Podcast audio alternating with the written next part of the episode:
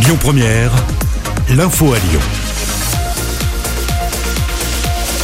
Bonsoir à tous. Dans l'actualité ce vendredi, cet important incendie à Villefranche-sur-Saône dans une carrosserie. Le feu a débuté à la mi-journée sur ce site non loin de la gare SNCF entraînant la coupure de la circulation des trains. Une cinquantaine de pompiers est mobilisée, un feu qui a causé d'importantes fumées.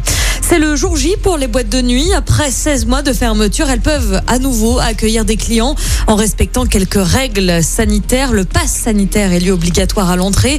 La jauge est réduite et le masque n'est pas obligatoire mais recommandé à l'intérieur des établissements. Le ministre de la Santé qui s'est exprimé sur le variant Delta, il va devenir majoritaire ce week-end dans notre pays, souligne Olivier Véran. On compte 50% de contamination en plus en une semaine. Emmanuel Macron pourrait prendre la parole d'ici la semaine prochaine.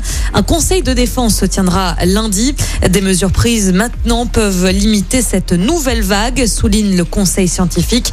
Ce dernier préconise d'ailleurs l'obligation vaccinale des soignants dans un rapport publié ce vendredi. Du côté de la vaccination, Pfizer et BioNTech vont demander l'autorisation pour une troisième dose de vaccin en Europe. Pfizer préconise cette troisième dose six mois après la première.